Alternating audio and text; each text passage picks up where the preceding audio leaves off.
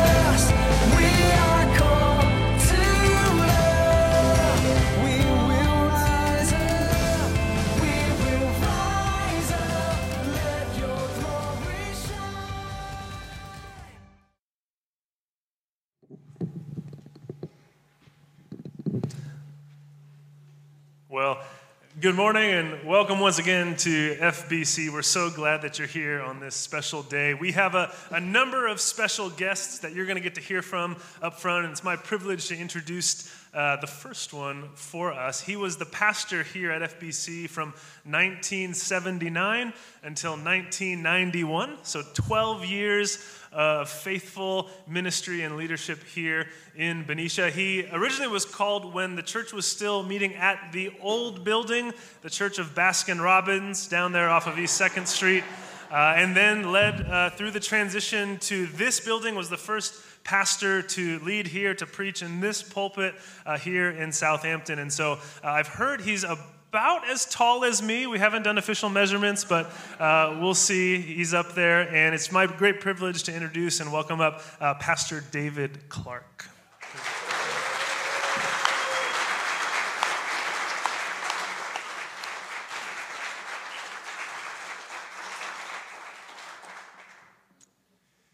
So, congratulations, First Baptist of Benicia, on 80 years. Not every church lasts so long. So, wonderful, wonderful occasion. Uh, mention was made of my predecessor in this position, Marshall Lucky. Not all of you will know that Marshall died while serving as pastor here, and his, his family um, Ruth and Phil and their kids and their friends were really the people who held this together at that time. And uh, so I just want to pay tribute to them as well. I don't know, I'm surprised at all.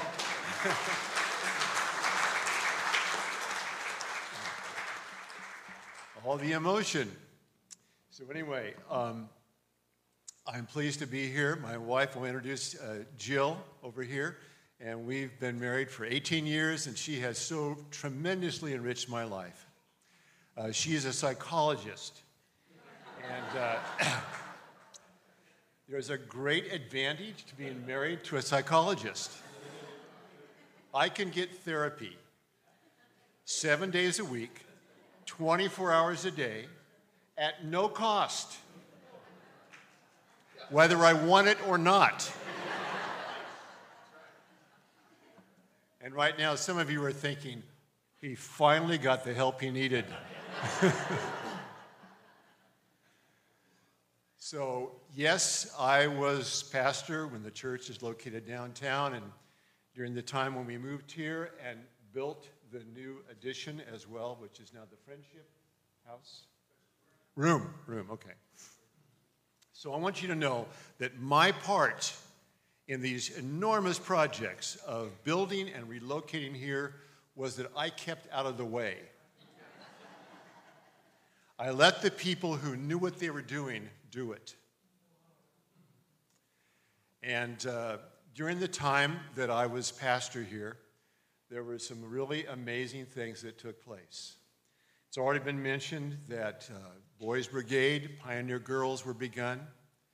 Um, a ministry to uh, a women's ministry was begun here, Vacation Bible School, a children's choir, uh, a visitation evangelism ministry, a softball team. We sent a family from this church as missionaries to Haiti. We we mentored a man from this congregation who went on to become pastor of First Baptist of Richmond.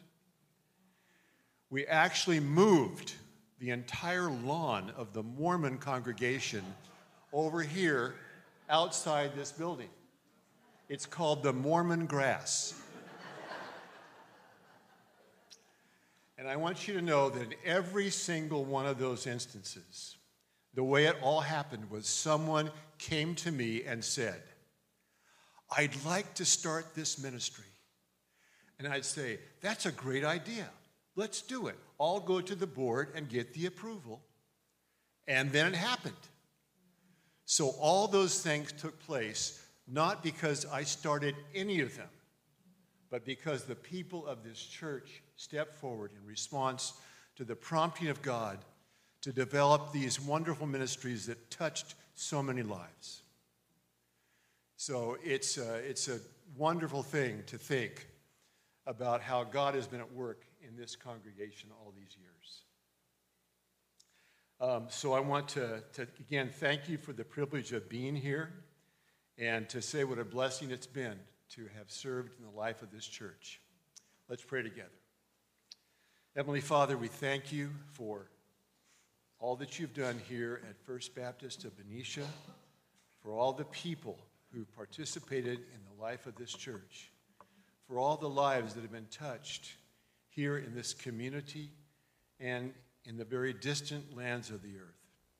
We thank you, Lord, for your faithfulness to this church and pray that you will continue to lead this congregation as they trust in you. In Jesus' name, amen. Well, in 1991, as Pastor Clark was called elsewhere, the church was in a time of transition. And rather than looking to the outside and bringing in a new pastor from elsewhere, the leadership here realized quickly that they already had a pastor on staff, and his name was Scott Henning, who was called in 1988 as youth pastor, and then in 1992 stepped into the senior pastor role and served here until December of 2015. So when you add it all up, it's almost 30 years of ministry in this place.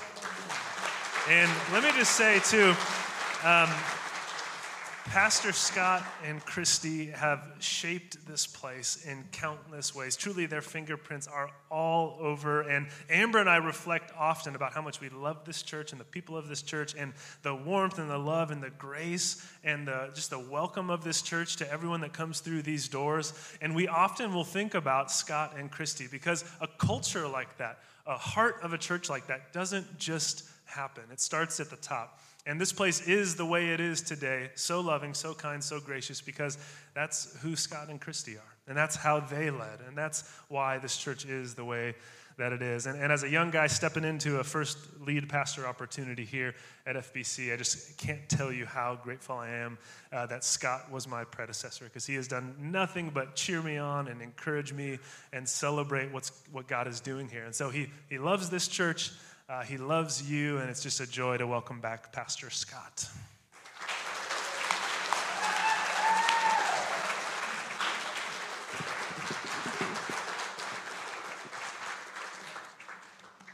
I love you, Pastor Matt. You guys, you know how lucky you are? Oh my goodness. And Pastor Ian and Pastor Darren. I forgot the new, all the new names. And I have to say thank you to David, Pastor Clark, for giving me the opportunity to come here. I wouldn't have been here without that. Let me begin this morning with if you let me begin by just also pointing out my sweetheart Christy, who's sitting by Tom. All of you know that without her, well, she was my best cheerleader and my best proofreader and creativity and all of those things. I wouldn't have stayed, I don't think, without her help. Let me begin with a couple selections from 1st and 2nd Corinthians. The message of the cross appears weak, but it's nothing less than the power of God. God chose the weak things of this world to shame the strong. We carry this treasure of the good news in the clay pots of our ordinary lives to show that the all surpassing power is from God and not us. So it's been said, I was called to be the youth pastor in 1988. In spite of all the silly things we did, and we did our share, my intention was to invite students to surrender their lives to the cross of Christ and to challenge them to the daily commitment of reaching the full stature of maturity in Christ, preparing them to serve Jesus. So when Pastor Clark accepted the call to San Luis, and I was asked to fill the interim and then be the pastor in January of 92, I was, uh, I was surprised because, you know, I am, I am just a sinner as ordinary as they come. saved by Christ's unimaginable grace. At the same time, I'm a person under Christ's authority. And so, even though I didn't seek the role of pastor, because I would have never felt worthy to have done it, because Jesus' people called me, I accepted. I was scared to death. I still am every time I stand up here. My feet sweat. I came to you in weakness with much trembling. You see, I didn't graduate from seminary with honors. I had little preaching experience. You all put up with a lot of bad sermons. I'm not a rhetorical preacher. Organization and personal management weren't strengths, and I certainly didn't have natural leader attributes or the stature of my predecessor and the one who follows me. Add to that that I was young and immature, and you guys were in for a wild ride. But I believe the message of the cross is the power of God. Where my self confidence lacked, I trusted that the good news message is greater than the messenger. But I also believe in the church, a people called out to belong to God a people called for relationship with God, and a people who are called together to be a visible, local, living community where loving, accepting, and forgiving one another actually occurs. I also believe that we are called to a goal. Paul says it like this in Ephesians 4 The Holy Spirit enables us to equip his people for works of service, so that the body of Christ might be built up until we all reach unity in the faith and in the knowledge of the Son of God and become mature, attaining to the whole measure of the fullness of Christ. Wow. So, you know, the truth is that any number of persons might have been asked to reflect on the time that I was privileged to serve here, and some of you could have done a better job. Because you see, the church was never about me, it was about you. It was about the people who, led by the Holy Spirit, responded to Christ in loving service to others. Naming names would take too long and I'd forget to mention someone, so I'm not going to. And I'm reading because if I started rambling, we, well, you would have to get your sleeping bag. The church always has been and always will be the mystery of ordinary people, enlivened by the Holy Spirit to be the incarnate body of Christ to their generation. That's who you are. So when FBC hired me in 1988, it represented on the part of this church a commitment to disciple teen youth. You've all recently asked one of those teens of 1988 to lead your children. I have hope for you and for your future. This community, believers, still has an eye to call people, adults, teens, and children, to trust Christ and to surrender to his kingship. So I'll end my words this morning with the words of British pastor David Watson. He wrote, Often in the history of the church, the pattern has been the same. God breathes into his church fresh life by the renewing power of the Holy Spirit. People like it. They organize it, they regiment it, and the patterns, therefore, continue for decades, if not centuries, after the Holy Spirit has quietly made his departure. But God's plan is for renewal. The church must always be on the move, always committed to the gospel, and relevant to today's world. In 2022, Many people prefer virtual worship entertainment over the local church. The ordinary local gathering of believers, you and me.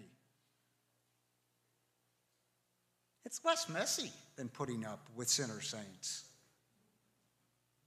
but I celebrate you today for your commitment to be a local, living body of Christ, present in a real community, giving witness to those people in this neighborhood to the good news of God's love. My dear friends, I believe in the cross of Christ and its power, and I believe in you, the called out people of God in Benicia. I'm encouraged to see Paul's words to the Corinthian church come to fruition. He wrote, I passed on to you that which also had been passed on to me, that Christ died for our sins. And those words turn us to the special meal we call the Lord's Supper. You each got one of these. I am not used to these yet, and I don't ever want to get used to them, but I guess for the season, we'll use it. So you might want to get this out and get your bread ready. We've got to get all these tabs off.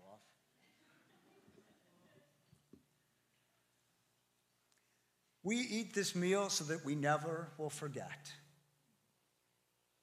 who we are and who Christ is. Romans 5 tells us four things about ourselves. It tells us that our situation was hopeless. We were hope, helpless to fix our spiritual condition, Paul writes. Secondly, he says we were ungodly. God's character and values are not our natural character or values. Third, it says we're sinners, which simply means that we always miss the target. We aim, but we always miss. And finally, it said we were enemies of God. Now, I don't know what you think of yourself. It's pretty popular to say we're basically good. Scripture says we're basically ruined and hopeless. And as you take this bread this morning, that's your testimony. I come to the table empty handed. You come to the table empty handed. We bring nothing. But secondly, it reminds us of the Lord Jesus Christ, who is both morally perfect and the love of God's unchanging character. And so, those two things, God's moral perfection and his unchanging love, lead us to the cross of Christ. Because the cross was the solution to reconciling perfect morality and unchangeable love. In Christ, God became our representative, and as a man, Christ bore my sin and yours and willfully accepted the consequences that sin brought on us all death. As God justified us in Christ's death, He took our guilt. We were all guilty, but the debt was paid. Christ took my place and yours. And so we come to this table, as I said, empty handed. But at the table, our hands are full and our lives receive the greatest gift. Scripture says that on the night Jesus was betrayed, he took bread. And after he had given thanks, he broke it and he said, This is my body. Do this in remembrance of me. Would you pray with me? Lord Jesus, we bow before you. We are amazed that someone as beautiful and as perfect and as whole as you would take on our life so that you could take on the consequence of our sin. Lord, as we eat this bread, we confess the reality that we had nothing to bring. But at the cross, you did everything for us. Thank you. Amen. Jesus' body was broken for you. Would you eat this bread believing that your debt has been paid?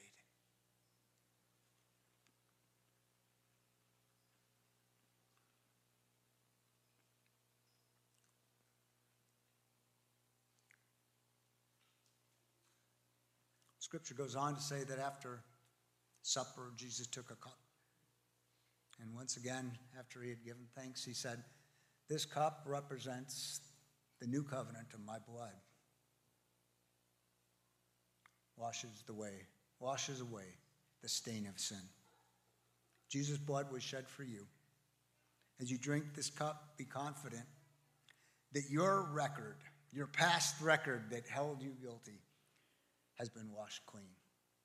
Let's pray again. Lord, Lord Jesus, once again, we stop to say thank you. May we never take for granted and we, may we never forget, Lord, the cost of your gift to us. But I also pray that you will help us believe it, trust it every day, that we might live in the freedom. It's the name of Jesus. And so we drink this cup in remembrance of Christ until we share this meal with him again. And that day we look forward to in remembrance of Christ.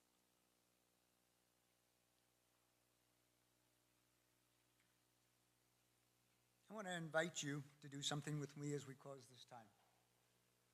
I'm going to say a line, kind of like a wedding, and if you want to, no manipulation, you can repeat it, okay? So here, oh, I forgetting I can't. I'm used to this one, you know? Here it goes. I'll say a line, you say it if you want. I am God's work of art, created in Christ Jesus to live the resurrection life. As from the beginning,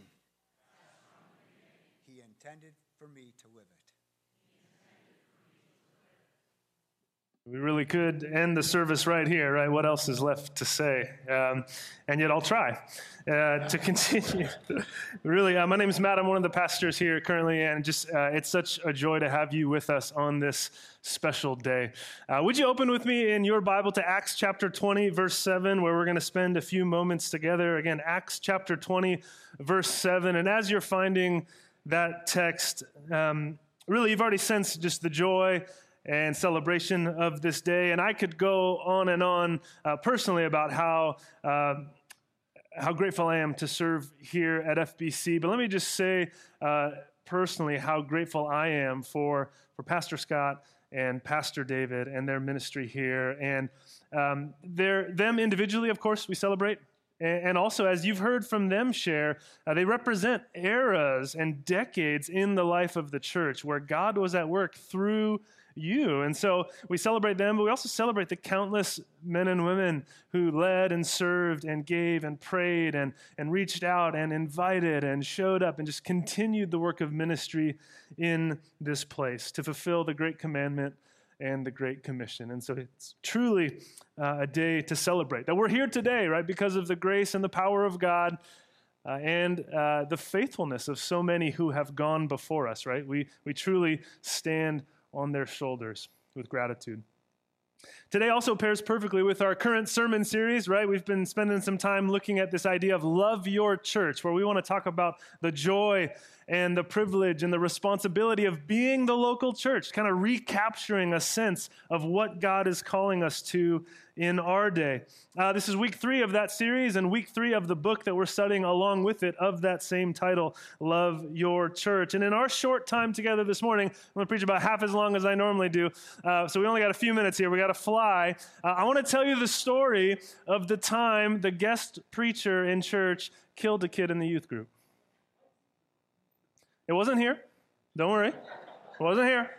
It was in the first century in the city of Troas. Acts chapter 20, verse 7 tells us the story. Look at it with me. It says, On the first day of the week, we came together to break bread. Paul spoke to the people, and because he intended to leave the next day, kept on talking until midnight.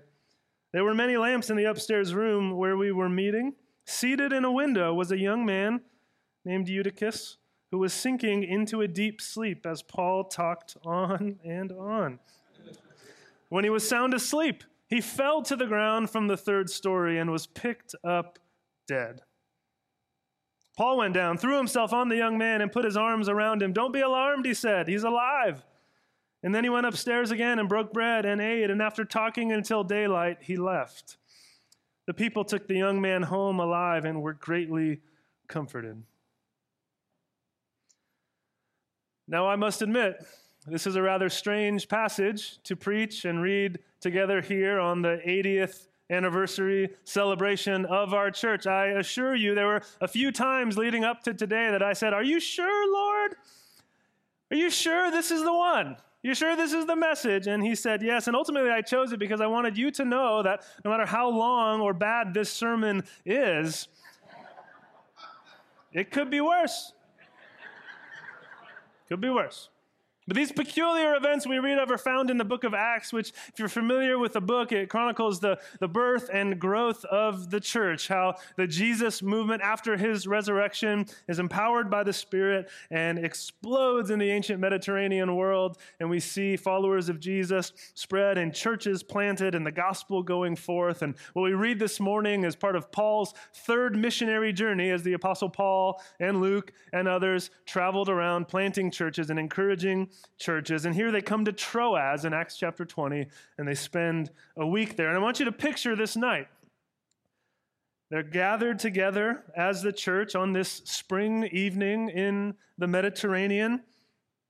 Troas was a beautiful port city, uh, not unlike Benicia, right on the water.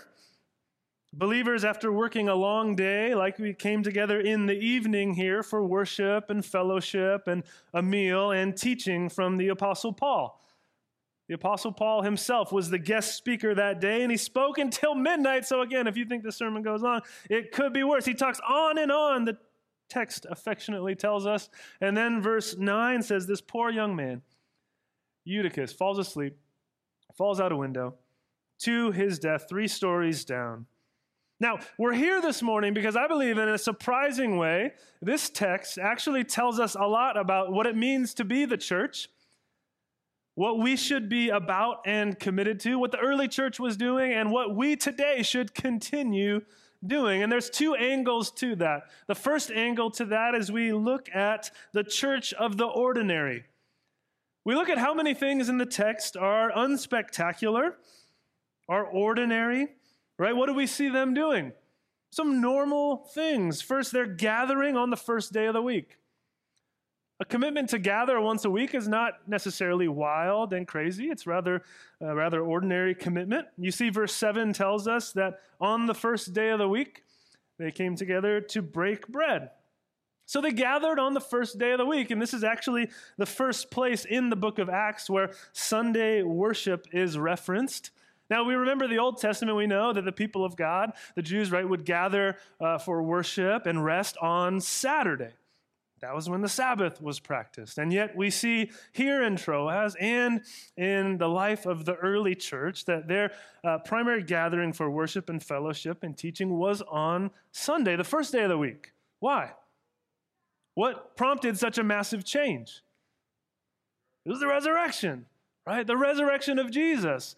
The women on the, the first day of the week went to the tomb and they found it empty. And they encountered the risen Jesus. And that was so spectacular, it changed everything. And so the early church started gathering once a week on the first day of the week. Ever since, this has been part of our story. As the great modern day scholar and theologian Kanye West has said, the weak start on Monday, but the strong start on Sunday. It's true. Right? That's modeled here. Wow, thank you. That's modeled here in the New Testament, in Troas and elsewhere. Now, Pastor Tony Evans, you might know the name, he's often said, Hey, I've heard people say, Hey, I don't need to go to church to be a Christian. I don't need the weekly gathering to follow Jesus. And he says they're absolutely right. He says salvation is through faith alone, in Christ alone. But, he goes on, you don't have to go home to be married, but stay away long enough and your relationship will be affected. Right? And so it's this ordinary commitment to gathering on the first day of the week that is central to who we are as a people. Now, the text tells us what the people of God were doing in Troas that first day of the week, doesn't it? Verse 7 says, On the first day of the week, we came together to break bread. They're eating food. But as we read in the New Testament about breaking bread, we know that it's not just an ordinary meal, a casual snack. It's a family meal. It's actually the family meal. When we see that language, it's identifying the Lord's Supper. It's identifying this act of communion, what we just participated in, Granted, in a kind of different way today with our little wafer and cup and packets, but they were taking the Lord's Supper, remembering what Jesus had done for them. Right? If you remember the Last Supper, Jesus in the upper room gathered there with his disciples before he goes to the cross, and he takes the bread and he takes the cup and he tells them how this points to him, his body, and his shed blood for us. And he says, As often as you gather, do this in remembrance of me. And so, as we take the elements, as the church there was, was having uh, a meal together, breaking bread, it's proclaiming the Lord's death until he returns. It's reminding the church of their foundation, of Christ as the cornerstone in his work. It's reminding the church of their unity, right? The unity that we share as a people is because of Christ. And again, often in the life of the church, taking communion historically incorporated a meal, not just a wafer and cup. But we notice how God takes something so ordinary, like a meal, like food, and uses it to teach us and nourish us and instruct us. Think about how often we see important meals in Scripture the Passover in Exodus, Jesus feeding the crowd of 5,000 in his ministry, the Last Supper, the last breakfast at the end of John that we saw a few weeks ago, right? So often we see God powerfully use food to teach us about our need for Him.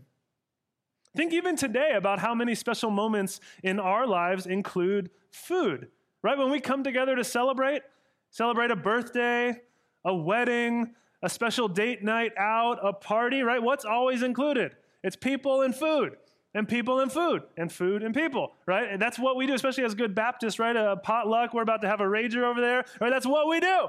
We come together, people and food. And even notice, I love this. This just this is just a little extra side note. Verse 11, after Eutychus falls out the window and is raised to life. Look at verse 11. Then he went back upstairs, excuse me, he went upstairs again and broke bread and ate. So, so they're breaking bread, they're eating, they're fellowshipping together till midnight. Eutychus dies. He falls out of the window. Paul runs down, raises him back to life. It's a miracle. And they say, What should we do now? You guys want to go back upstairs and eat again? and they do, okay. They're breaking bread. It's about celebrating the Lord's Supper, this foundational reality of our life as a church, the work of Christ. And also just basic fellowship and community coming together around the table as we're about to do as we eat a delicious breakfast, or excuse me, delicious lunch ahead.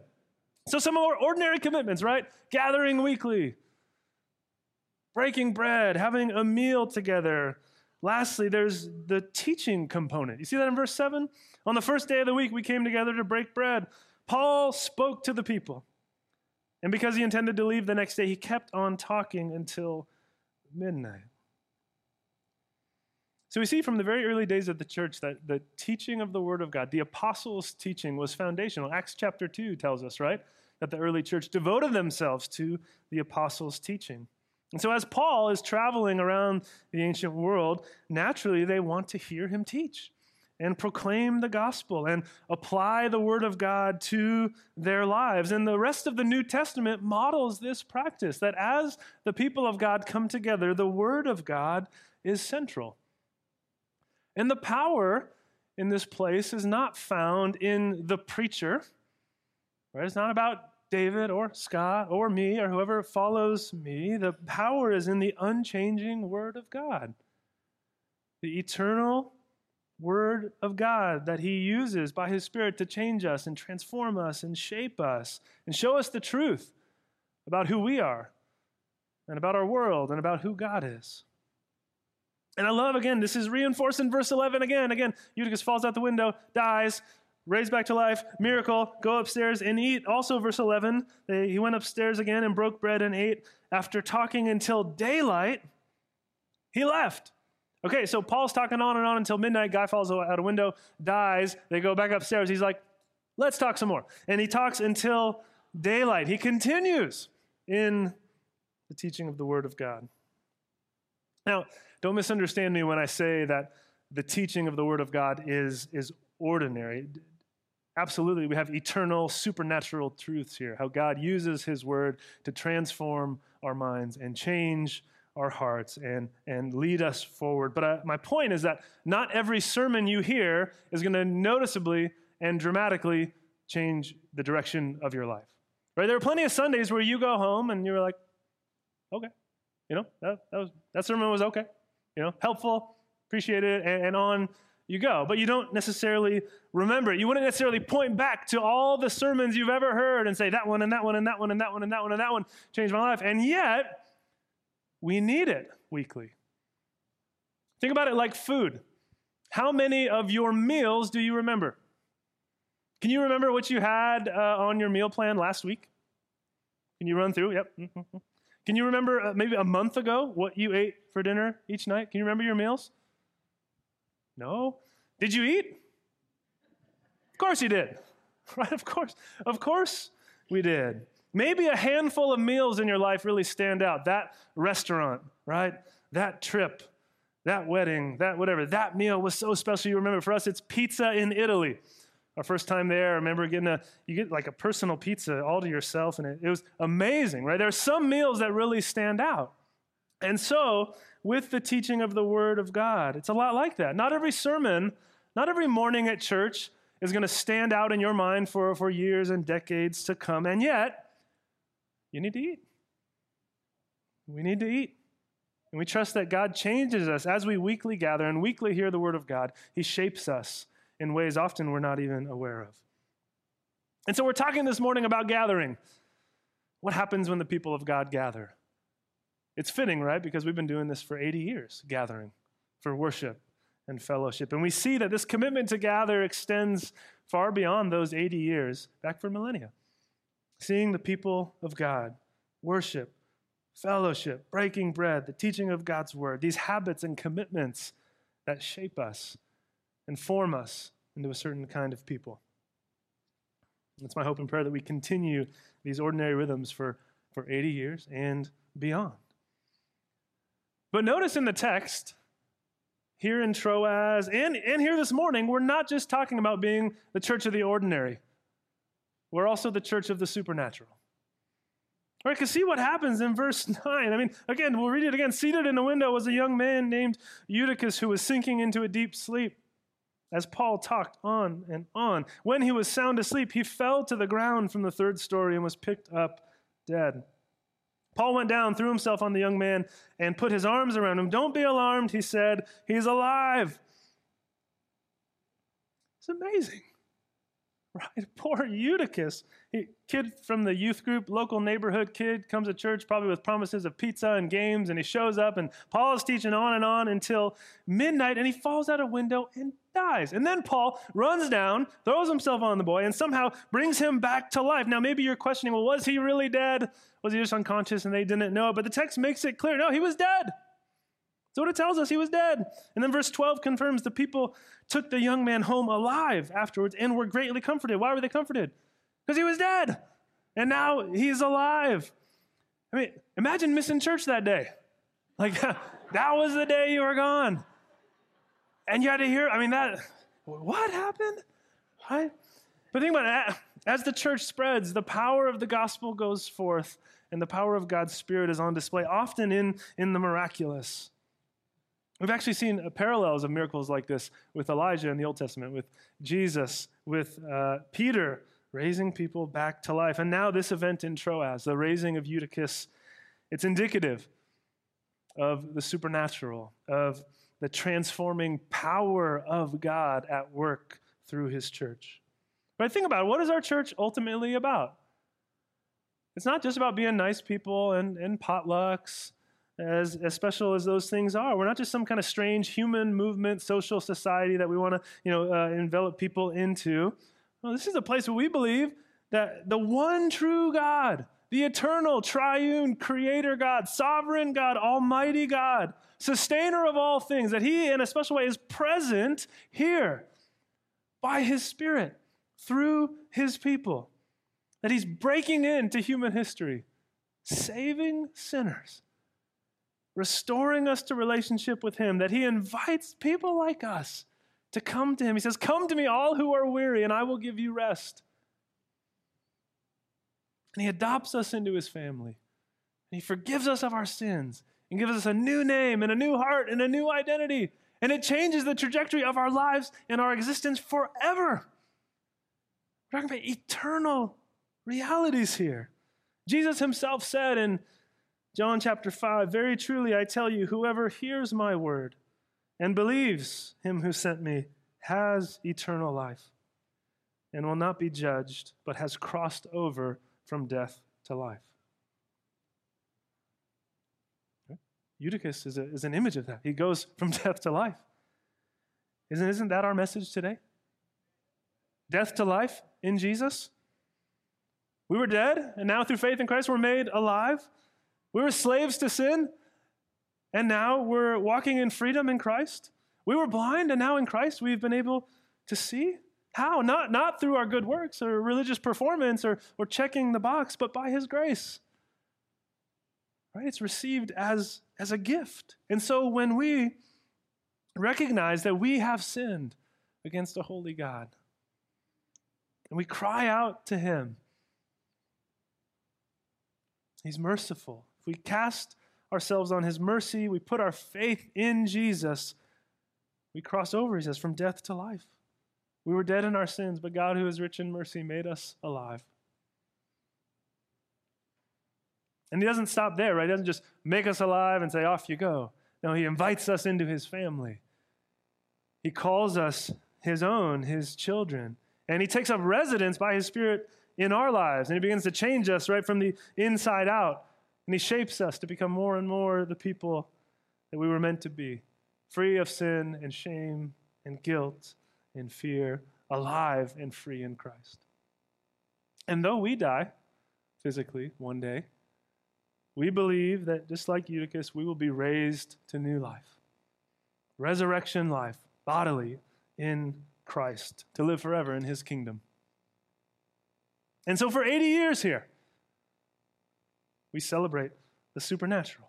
Lives changed, disciples made, believers baptized, families ministered to, addictions broken, eternities changed, our city loved in the name of Jesus and for the glory of God.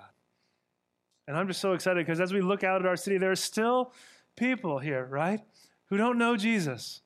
And through the ministry of this church and the witness of this church, there are more individuals and more families who are going to be reached with the gospel. And they're going to be changed forever by an encounter with Jesus through your invitation, through your witness, through your sharing of the gospel. They'll be changed and transformed, and eternities will be altered.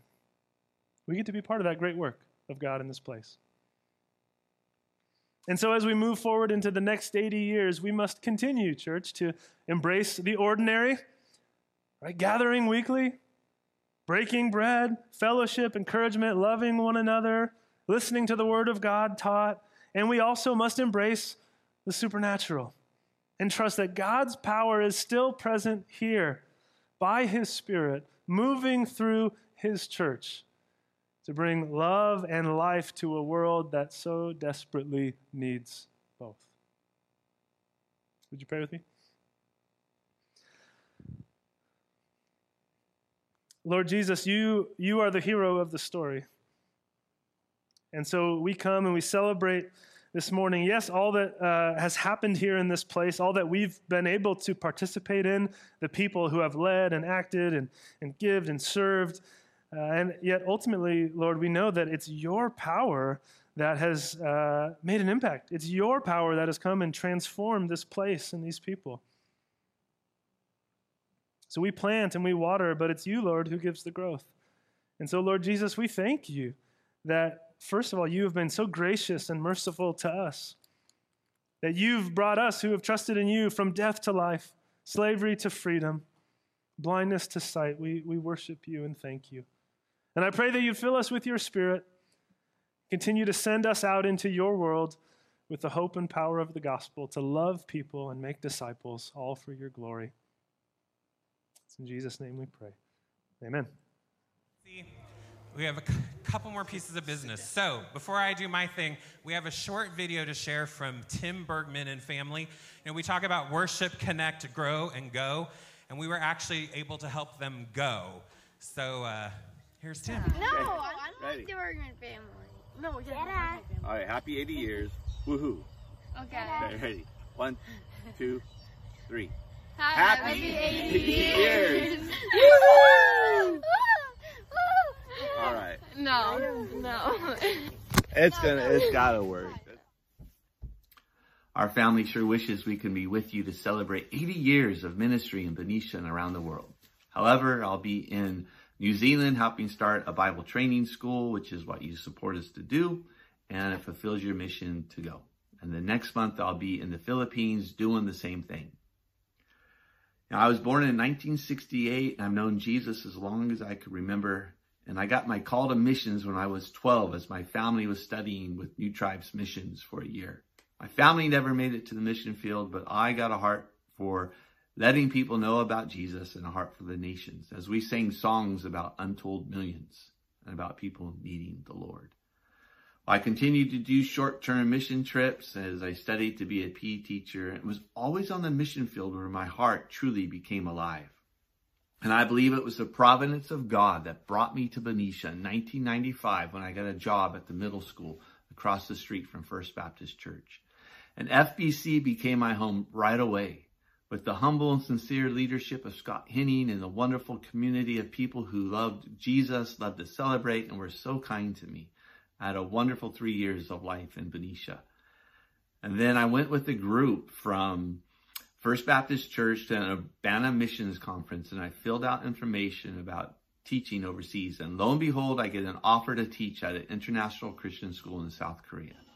And so in 1998, I went to teach in Korea for two years. And then in 2000, I was going to take a year off teaching to volunteer with Youth with a Mission in Australia. And that year off turned into a long-term call. And I remember in 2001, 2002, I was waiting for a mission in Australia, waiting for my visa. And Phil Wood comes to me and says, if, if you're going to do this long term, you need to get support. And that's when First Baptist Church got behind me and started to support me. And people of, First Baptist Church sent me. And so FBC became the sending church for my life in missions. And then in 2004, I get married to my Puerto Rican princess, Nellie Ann. I bring her to Benicia, and everyone seems to like her better than me. And the church reaffirmed their commitment to us, and even more people from the community FBC started to support us financially. And now it's 2022. We have four kids. We're based in Madison, Wisconsin, but we're still going to the nations. And FBC, First Baptist Church of Benicia, continues to be such a vital part of our mission as you send us to the nations. And because of your commitment to Jesus, to the mission, to make him known, and your commitment to us, people around the world know Jesus. People have given their lives to Jesus and people have been trained to make him known in places like India, Malaysia, Sri Lanka, Japan, Kyrgyzstan, South Africa, Tanzania, Papua New Guinea, Vanuatu, Trinidad and Tobago, Nicaragua, Honduras, Bangladesh, Nepal, Mexico, the Philippines, and other nations that we've gone to as missionaries sent from First Baptist Church. You, First Baptist Church of Benicia, continue to impact the nations. We could not have gone, gone and we cannot continue to go without your support. Your commitment to go has impacted the nations. So thank you for your commitment to us, your commitment to Jesus, and your commitment to make Jesus known around the world. There is a lot to celebrate, a lot to give thanks for, and we celebrate with you all that God has and will continue to do. So God bless you, and Lord willing, we will be able to see you in person soon someday.